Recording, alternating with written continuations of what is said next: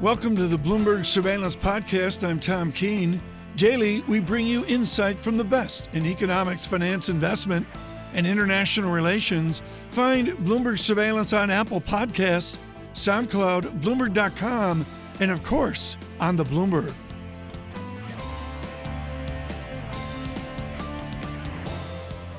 Are we doing this? I'm told we're doing this. The CME has joined the Bitcoin revolution. Futures started trading last night. I understand Tom Keene was literally up all night looking for arbitrage opportunities, and he'll bring you the latest price for uh, Bitcoin futures in, just a moment. For more, to get you up to speed on what's happening in DC, though, is Carl Weinberg, the high frequency economics founder, charged with divorcing his political biases from his economic analysis. Dr. Weinberg, great to have you with us on the program. Thank you for joining us. Thanks for having me. Talk to me about how tough that challenge has been this year. Well, you know, high frequency economics, we're divided. Jim O'Sullivan is the House Republican, and I'm the House Democrat.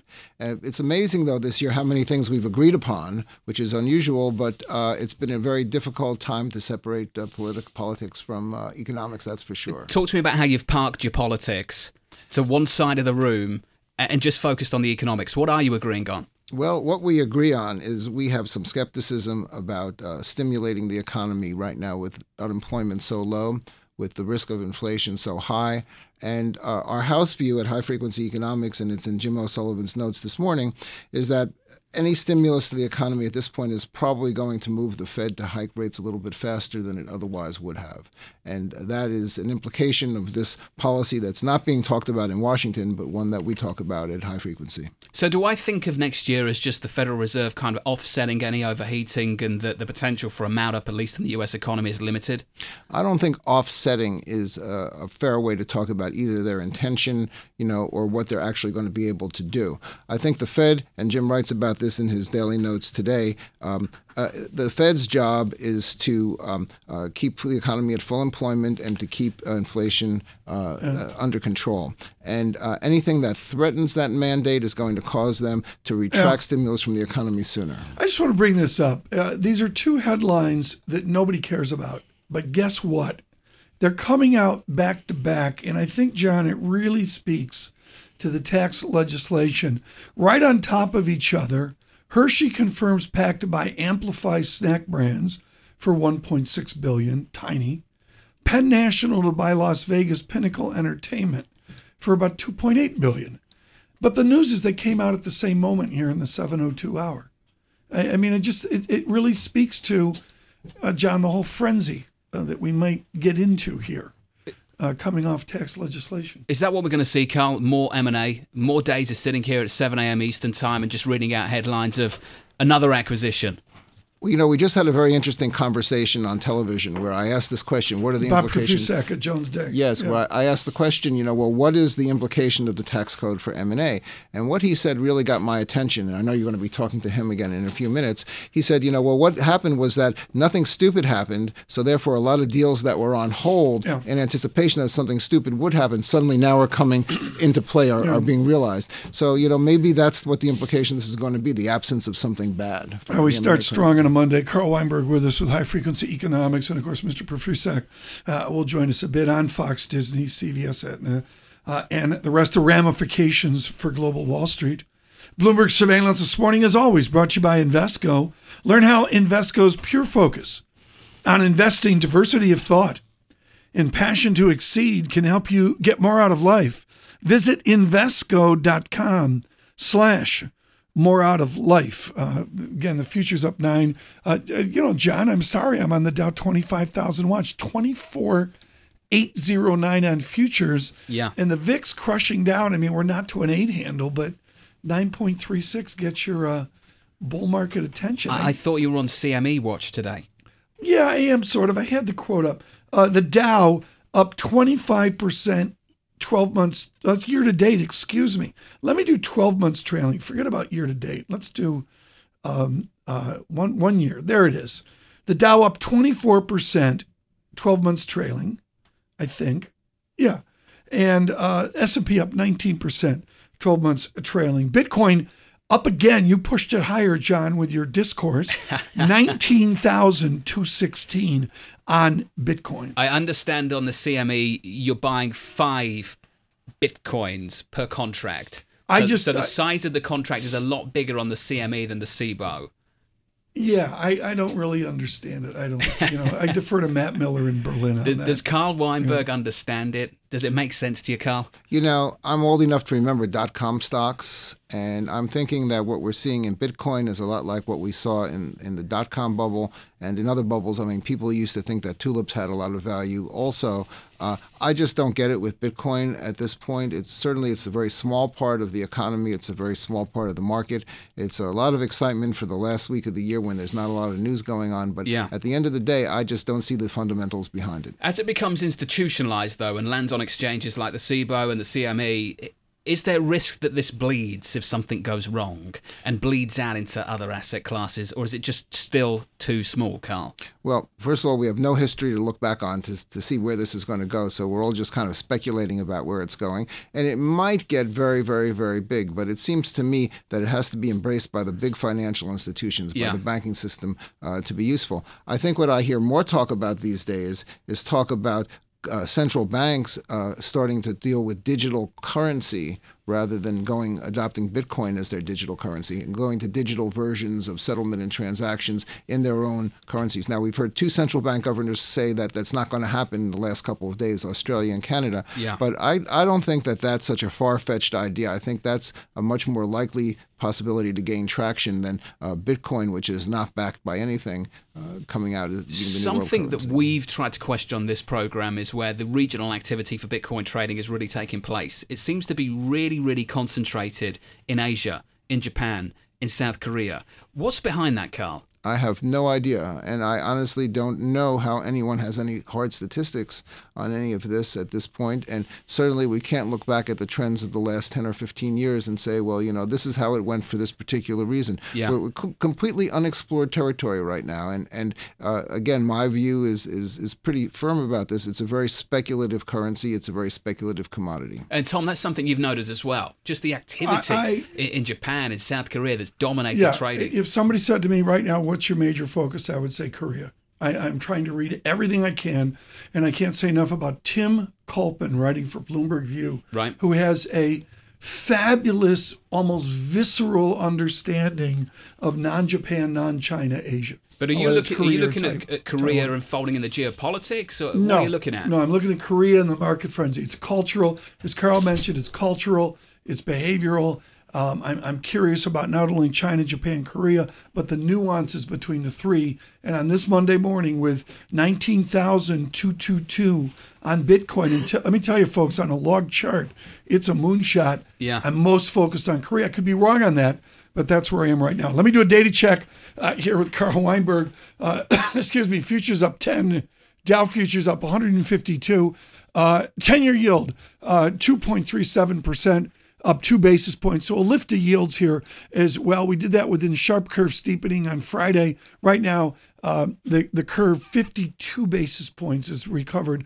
Uh, nice. I'm going to call it a churn to the market really here with gold up $4, 1261 uh, the ounce as well. John, what are you looking at? What's sterling doing? Nothing, right? Uh, it's, it's a little bit stronger against more broadly a, a weak dollar in G10 today. The dollar weaker against nine out of the 10 major currencies in the G10 space, and uh, that's the Right. story of the year so, as well. So can I ask you a question? All right, if, if this tax thing is so good for the U.S. economy and everybody's so excited about it and so surprised about it, why isn't the dollar stronger this morning? I don't know, Carl. I think we seem to be tra- trading on twin deficits. It feels like a very EM type story to me, and I keep hearing that over the last couple of weeks as Yeah. well. Uh, I just I just don't get the weakness of the dollar right now. It seems like the dollar should generally Well- be strengthening, and everything is against it, and I don't see why. Carl Weinberg, thank you so much for being with us. He's with High Frequency Economics.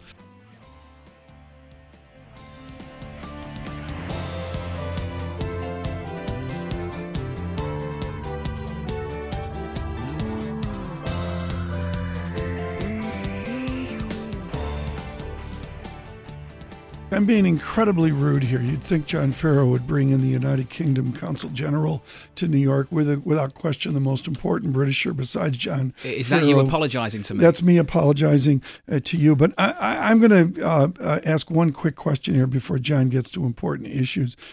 Uh, Antony Phillipson with us. You just finished as High Commissioner to Singapore for the United Kingdom government. There is a primal wish of many Britishers to get the empire back. We're going to be global trade. We're going to do the empire back.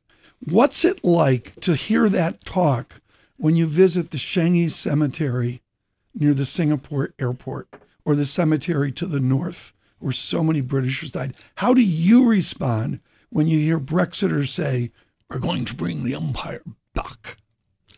Well, thank you very much indeed, and it's a great pleasure to be with you this morning. Um, that's not quite what the Brexiters are saying, and it's certainly not what the British government is saying. What we're saying is we're going to deliver a smooth, constructive exit from the European Union. We're going to deliver the the will of the British people as expressed in the referendum in June last year, and then we're going to go and create a new free trading, yes. Uh, buccaneering, in the way of, in the words of some, yes. Buccaneering. Uh, but this is going to be based on partnerships. This is going to be based on forward-looking, the economy of the future. Uh, we're not looking backwards. We're very proud of our history, but lots of countries yes. are very proud of their history. We're very proud of our old relationships, including especially with the United States. This is about looking forward, not looking back. So naturally, Antony, I have an English accent, so people always ask me in New York what's going on with Brexit, and I should probably just say, call Antony," because you're the guy that's got to turn around to people and tell them here what is actually happening with Brexit. So you tell us what is going on, because from the New York looking into Europe, it looks like a total mess. Well, we're engaged in a process that the Prime Minister kicked off when she sent her Article 50 letter, as we call it, in March uh, this year. Uh, last week on Friday in Brussels, the uh, the stage moved on to a, a, really significant moment where we we concluded phase one, as we've called it, the withdrawal process. Um, it's going to be a long process from here, but we've made good progress. Uh, and the reason why this is significant is uh, there are lots of people commenting on Brexit. Yeah. Um, we haven't given a running commentary on the negotiations quite deliberately, uh, but Friday was a significant moment, and I think that was recognised in statements from the Prime Minister, it was recognised in statements from uh, Donald Tusk, the President of the Council, and from Jean Claude Juncker, the President of the Commission, and indeed other, other European leaders. Now we move on to the next phase of discussion, starting uh, crucially with the question about how we start talking about the future trade partnership and then we start talking about how we implement that agreement between us moving forward. It looks like the UK is just going to be told what they're going to get rather than ask and receive. The, the feeling you get through phase one is that the UK didn't really achieve any concessions from the European side whatsoever. What concessions do you think the UK did get from the European Union, and what do you think they're going to get in phase two? Well, I think if we look at phase one, this is we've always said it's going to be a negotiation. I would say that we achieved some very significant moments. We achieved a fair settlement uh, on the issue of citizens' rights, both for EU citizens in the UK, UK citizens in the EU. We have always said that in terms of the financial settlement, we would honour our commitments, and what we did was we worked through in great detail with European partners what those uh, what those commitments were going to be. And in the context of Ireland, which of course crucial uh, for the people of Northern Ireland, uh, we agreed that we would move forward in a way that would not return to the borders of the past. I don't think it's particularly helpful to look at concessions or wins or losses. This is about a negotiation, an agreed way forward, and that's what we are doing. So there's a lot of banks here on Wall Street that I'm sure are asking you a lot of questions. What is going to happen with the relationship with the EU27 and the United Kingdom post 2019, and how are they going to continue to operate? Can they operate after 2019 in the same way they operated before 2019? So I think what I would say is that what they will be able to do is to operate in the City of London as one of the great financial centres of the world, along, of course, with New York. They will continue to be operating in a in a climate that will be uh, a, a, wonderful location for doing business with uh, with the European uh, Union. Uh, then at 27, um, uh, one of the uh, the former German finance minister himself said the other day that what Europe needs is a strong London. They don't need to see yeah. London moving to other places. So the banks will be there. The they banks will be, will be, there. They won't go anywhere, and, and we all love London because London's fantastic. I love London, but I'd like to know if they're going to really? continue to have passporting. Are they going to continue to have passporting? Will they get that concession from Europe? Because when we talk about concessions, I think it is important to know whether you get that concession from the EU for the city. What the negotiation will deliver is a new set of arrangements between London and the Eurozone, and London and the EU at 27. That is exactly what we're about to work out. Yeah. The Chancellor himself gave a speech uh, in the city the other day where he made clear that that is an absolute priority of the British government to deliver that new relationship. What exactly it looks like, we don't know. That's what the negotiation will deliver. You've got a hard job. Antony Phillipson, the new UK Consul General to New York and Director General of International Trade, North America. Yeah. Tom Keene, you're forgiven. Thank you no, for just, having me. Just wonderful. We'd love to have you back for a longer time. I would love to come uh, back. To talk. There's just so much, so much to talk about uh, here. Uh, Consul General, thank you uh, so much.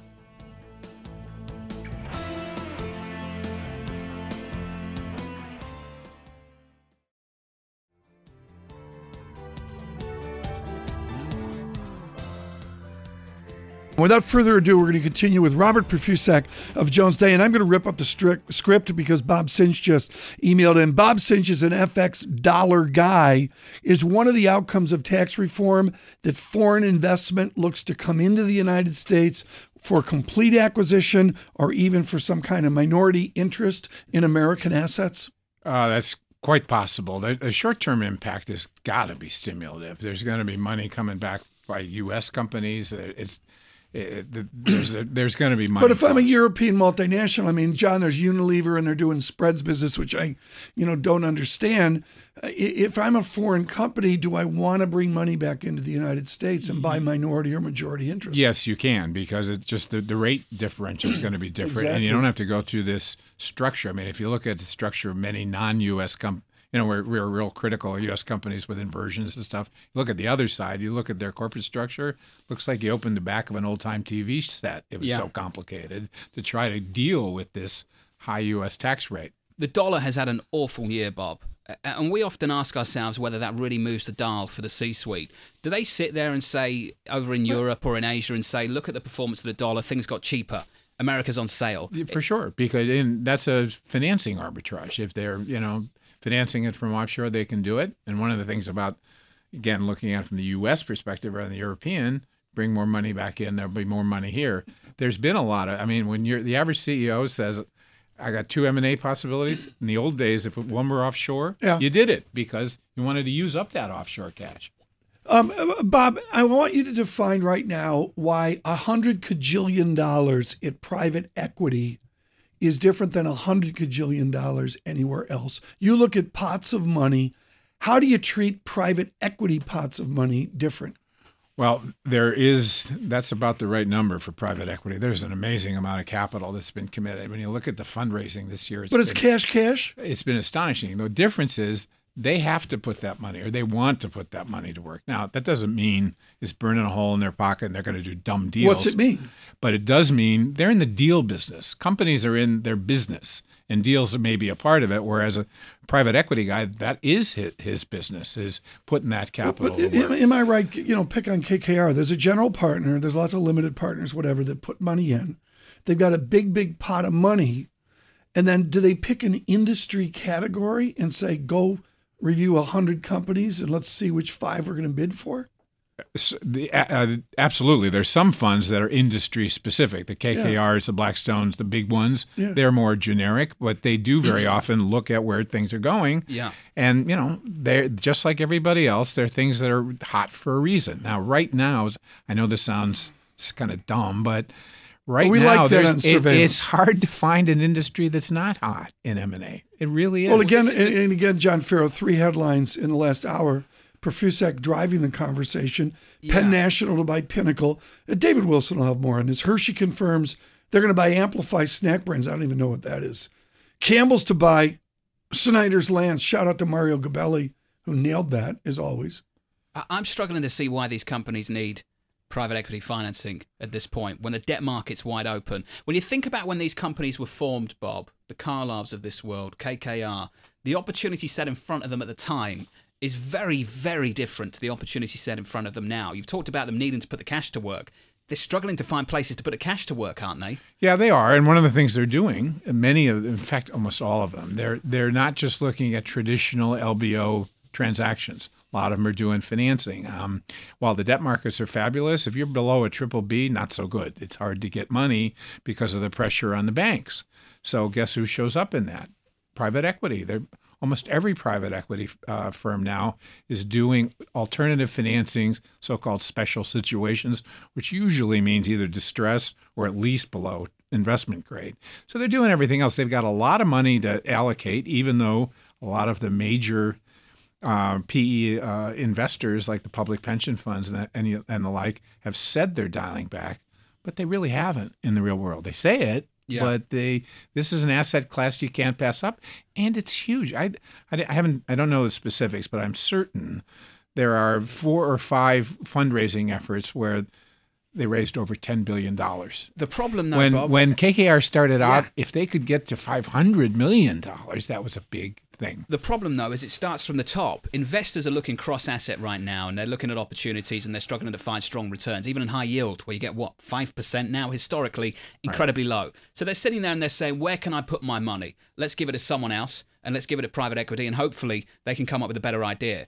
So their access to cash is absolutely fine. They've got loads of it. They just don't know what to do with it, do they? And you raised the point about alternative financing. Is the future for PE in a much bigger way just an alternative financing bank? It could be. It's it's like almost everything in today's world. A world of transparency and instant information. It means so many things are converging. I mean, think about think about Goldman Sachs. Yeah.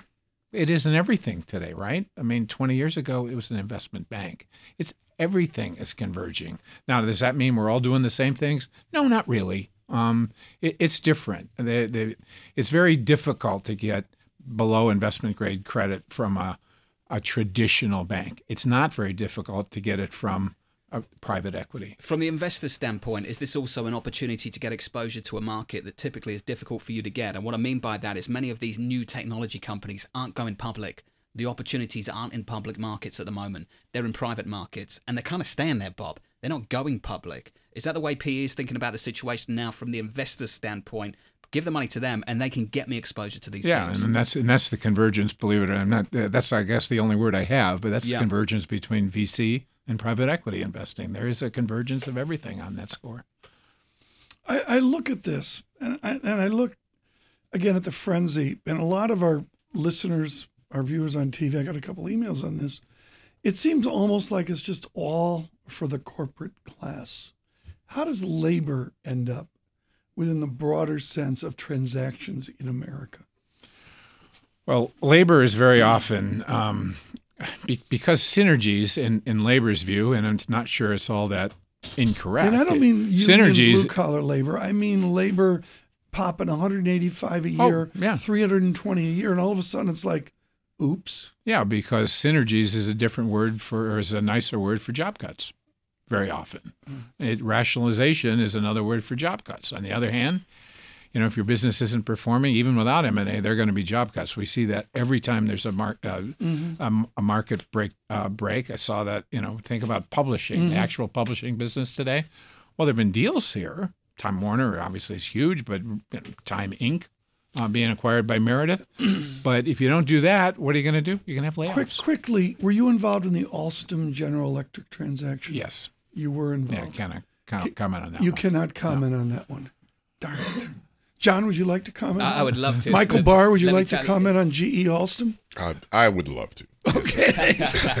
Bob Profusek, thank you so much. Greatly uh, appreciated it with Jones today. I was going to ask about uh, a, a challenging transaction, it appears, for General Electric. We greatly appreciate him with this. Am I getting out of this as smoothly as I can? You John? are. You've done a good job. I would just you. say that the politics in Europe has changed so much in the last couple of years, whereby the European politicians are now willing to allow a big player in Germany to get together with a big player in France in a way that maybe they wouldn't have done in the past because Yeah. they know that the future is not competing France against Germany, it's competing Europe against China. In a much, much bigger way. And I think that's the change for me this year in Europe, whilst we've seen some of these deals come through, is that the Germans and the French are allowing these big companies where they had a state interest, a special Right. interest, to actually get together. Okay, well, very good. Bob Profusek, thank you so much.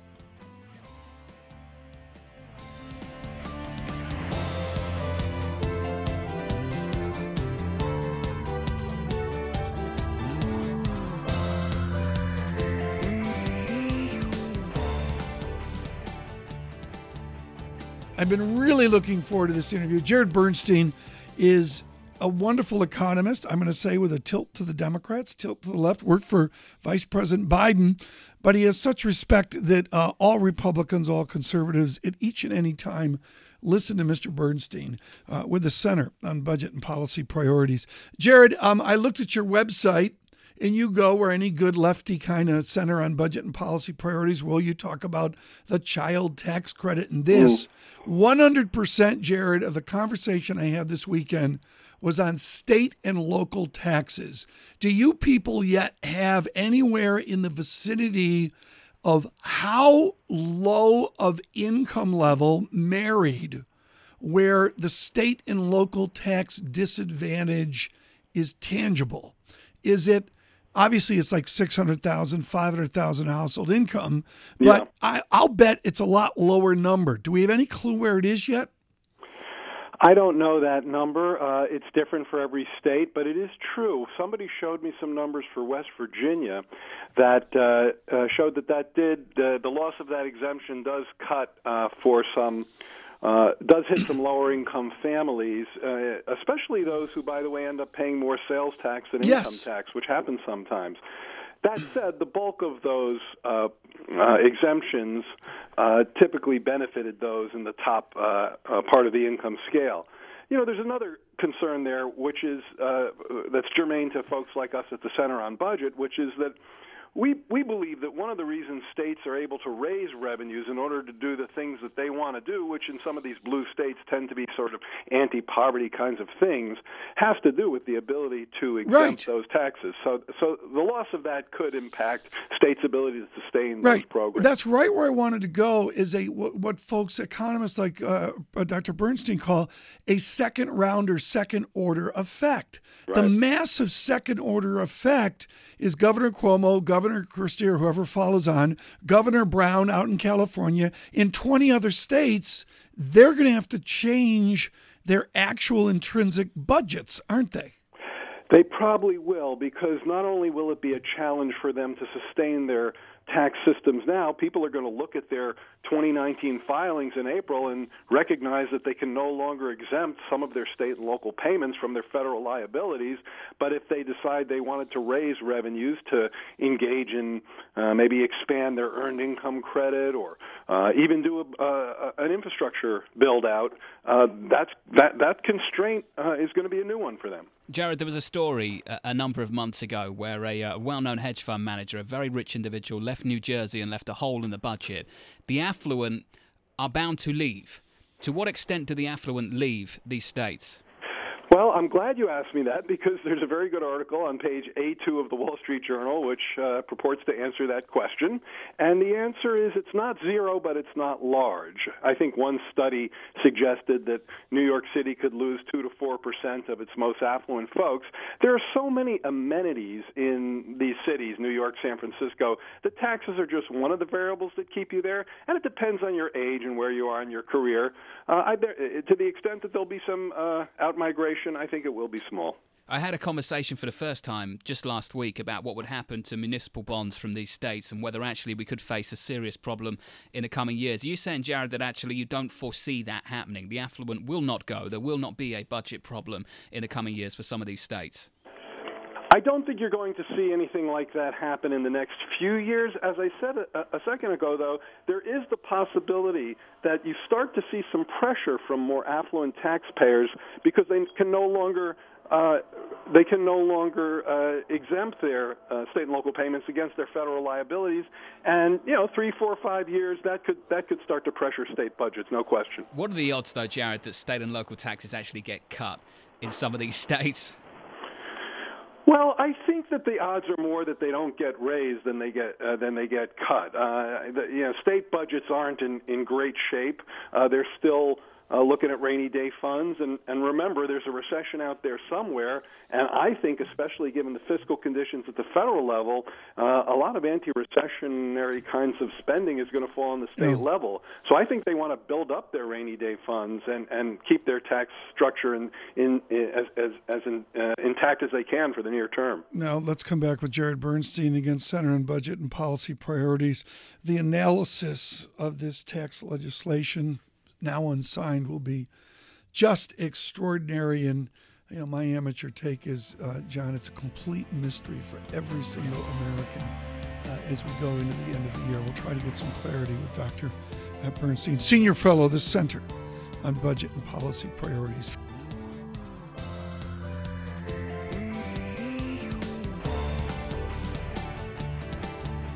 Thanks for listening to the Bloomberg Surveillance Podcast. Subscribe and listen to interviews on Apple Podcasts, SoundCloud, or whichever podcast platform you prefer.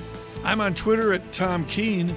Before the podcast, you can always catch us worldwide on Bloomberg Radio.